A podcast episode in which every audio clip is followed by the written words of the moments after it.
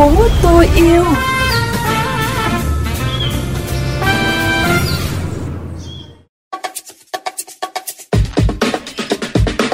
Chuyện gì đang xảy ra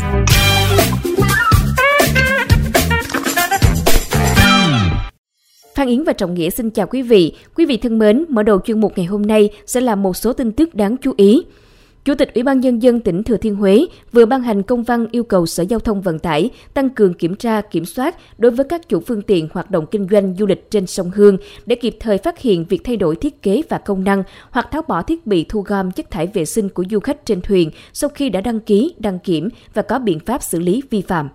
Thưa quý vị, tại Hội nghị Thượng đỉnh về biến đổi khí hậu của Liên Hợp Quốc năm 2022, COP27, diễn ra ở Ai Cập từ ngày 6 đến ngày 18 tháng 11, Việt Nam đã đệ trình tới Liên Hợp Quốc bản báo cáo đóng góp vô quốc gia từ quyết định NDC cập nhật năm 2022.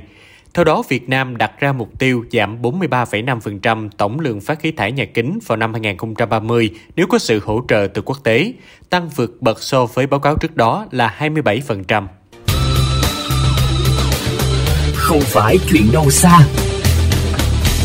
Thưa quý vị, đường Trần Trọng Kim dài gần 1 km, được đầu tư xây dựng khang trang, chạy giữa các tòa chung cư và công viên, được xem là đẹp nhất thành phố Hồ Chí Minh.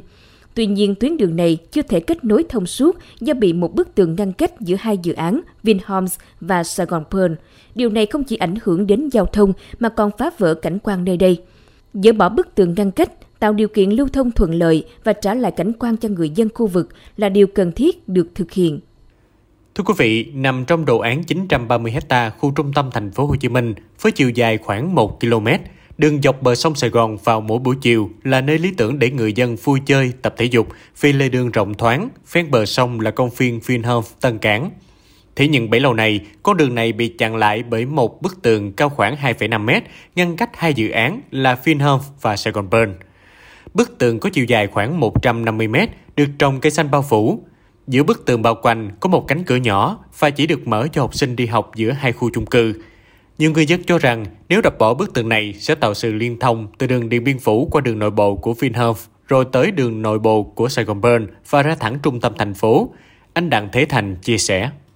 Buổi chiều thì mình cũng hay ra đây tập thể dục tại vì nó cũng ít xe cộ qua lại. Ở đây thì cũng có công viên rộng, thoáng mát. À, nhưng có bức tường chắn ngang thì mình thấy cũng hơi bất tiện. Dưới góc nhìn của kiến trúc sư Ngô Viết Nam Sơn, thì việc dỡ bỏ bức tường là điều cần thiết, góp phần tạo dựng cảnh quan sông nước cho khu vực và còn góp phần vào việc lưu thông thuận tiện cho người dân. Tái tạo được lại cái tuyến đường hai bên sông á, là nó giúp cải thiện cái bộ mặt uh, kiến trúc cảnh quan trung tâm uh, thể hiện được cái cái bản sắc đô thị sông nước đây là một cái bản sắc từ thời Sài Gòn xưa cho đến giờ và điều này nó sẽ nâng tầm cái giá trị của ờ, bản sắc của thành phố Hồ Chí Minh lên cao mình sẽ uh, cải thiện được cái vấn đề mà giao thông công cộng uh, uh, uh, hai bên sông. Uh, nó sẽ uh, giúp giảm tải cho cái vấn đề giao thông ở trong nội thành giảm kẹt xe.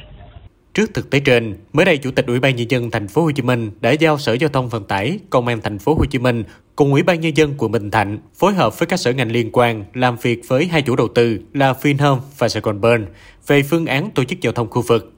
Tiếp nhận chỉ đạo, Sở Giao thông Vận tải Thành phố Hồ Chí Minh đã thực hiện lời mời các đơn vị liên quan đến để xem xét thực hiện việc dỡ bỏ bức tường. Ông Đỗ Ngọc Hải, trưởng phòng quản lý vận tải cho biết. Cái bức tường này hiện nay thì do ờ, khu dân cư Sài Gòn Pơn đang quản lý và thực hiện theo chỉ đạo của ủy ban thành phố thì Sở Thông Vận tải sẽ cũng đã có lịch ờ, mời các đơn vị liên quan đến để xem xét và ờ, thực hiện theo ý kiến của ủy ban thành phố. Trên quan điểm của Sở Thông Vận tải thì là làm sao mà có chúng ta có thêm được tổ chức giao thông ở khu vực nó đảm bảo an toàn và tăng cường năng lực uh, giao thông khu vực tuy nhiên phải rà soát pháp lý của các cái cái cái cái khu vực này như thế nào và có sự đồng thuận của các cái cơ quan quản lý uh, trực tiếp ở uh, hai đơn vị này. Tuy nhiên, theo kiến trúc sư Ngô Viết Nam Sơn, thì việc dỡ bỏ bức tường cũng cần phải cân nhắc về mặt pháp lý, cũng như chỉ nên cho phương tiện giao thông công cộng lưu thông để giữ gìn môi trường sống của các hộ dân nơi đây nếu mà thực sự họ có giấy phép họ có sở hữu có giấy tờ rõ ràng á thì à, có lẽ là nhà nước cũng nên thương lượng à, để mà mình mình à, coi như là chuyển nó thành đất công cộng. Tức là tất nhiên là phải đền bù cho nhà đầu tư. Nhưng mà nếu đây không phải là đất của nhà đầu tư vậy thì nhà đầu tư phải trả lại cho cho cho cho thành phố. Có thể thấy việc dỡ bỏ bức tường là điều cần thiết, không chỉ tạo điều kiện lưu thông thuận lợi cho người dân, mà còn trả lại cảnh quan của một trong những con đường đẹp nhất Sài Gòn lúc này. Thêm yêu thành phố. Thưa quý vị và các bạn, nếu muốn trải nghiệm một nền nông nghiệp tuần hoàn ngay giữa lòng thành phố Hồ Chí Minh, bạn có thể tìm đến một địa chỉ rất đặc biệt, đó là nông trại Tam Nông của tiến sĩ khoa học Nguyễn Văn Bắc tại quận 12. Tiến sĩ Nguyễn Văn Bắc hy vọng thông qua mô hình này sẽ giúp mọi người có ý thức hơn về một nền nông nghiệp bền vững trong tương lai và truyền cảm hứng cho các bạn trẻ. Có lẽ hiếm có nơi nào ở giữa trung tâm thành phố Hồ Chí Minh mà trẻ em được thỏa sức đi chân đất trên ruộng phường, được cho những con vật nuôi ăn và tự tay đi thu lượm những quả trứng trong chuồng gà, chuồng vịt không hề có mùi hôi. Tiến sĩ khoa học Nguyễn Văn Bắc tận tình hướng dẫn mọi người đi vào khu vực tham quan và giải thích tường tận. Chúng ta biết đấy, nền nông nghiệp tuần hoàn đấy à, là một cái nền nông nghiệp mà không chất thải, có nghĩa là đầu ra của cái à, ngành này thì là cái đầu vào của một cái ngành khác. Thế thì ứng dụng vào à, nông trại tam nông với cái quy mô một hecta thì chúng tôi có ba cái lĩnh vực đó là trồng trọt, chăn nuôi và thủy sản. Anh chia sẻ, ví như mô hình chăn nuôi 3 tầng bồ câu, gà, dê, bồ câu được nuôi ở tầng trên cùng, khi bay, chúng sẽ tìm kiếm thức ăn và tiêu diệt thiên địch. Tầng 2 nuôi dê, nguồn phân từ dê và gà sử dụng công nghệ điểm lót sinh học bao gồm rơm, trấu, mùn cưa, trộn với men vi sinh để phân hủy chất thải và sau đó bón lại cho cây trồng. Các nguồn cây lá trong vườn được cắt tỉa để làm thức ăn cho dê, tạo thành phong tròn khép kín và nhiệm vụ của cái ngành khuyến nông ấy là phải tuyên truyền những cái mô hình mới. Thì chúng ta biết đấy, nông nghiệp tuần hoàn hay là nông nghiệp hữu cơ là một cái mô hình mà Việt Nam chúng ta đang hướng tới đã và đang triển khai rất là mạnh mẽ. Do vậy để mà đóng góp một cái phần nhỏ bé à, của mình và đặc biệt là ở các cái thành phố lớn thì chúng tôi nghĩ đây là một cái mô hình rất là hữu ích và hiệu quả. Chị Phạm Nhi Lộc hào hứng khi được trải nghiệm cảnh quan đậm chất nông thôn pha sạch từ không khí ở nông trại Tam Nông.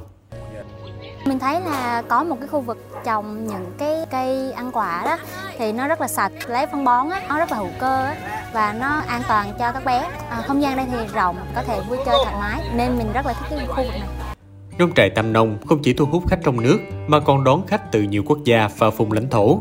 Tiến sĩ Bắc chia sẻ, nơi đây lưu giữ 15 mô hình cầu khỉ khác nhau và rất nhiều mô hình của nông thôn Việt Nam cổ xưa để du khách có sự trân trọng quá khứ của quốc gia có nền nông nghiệp lúa nước lâu đời.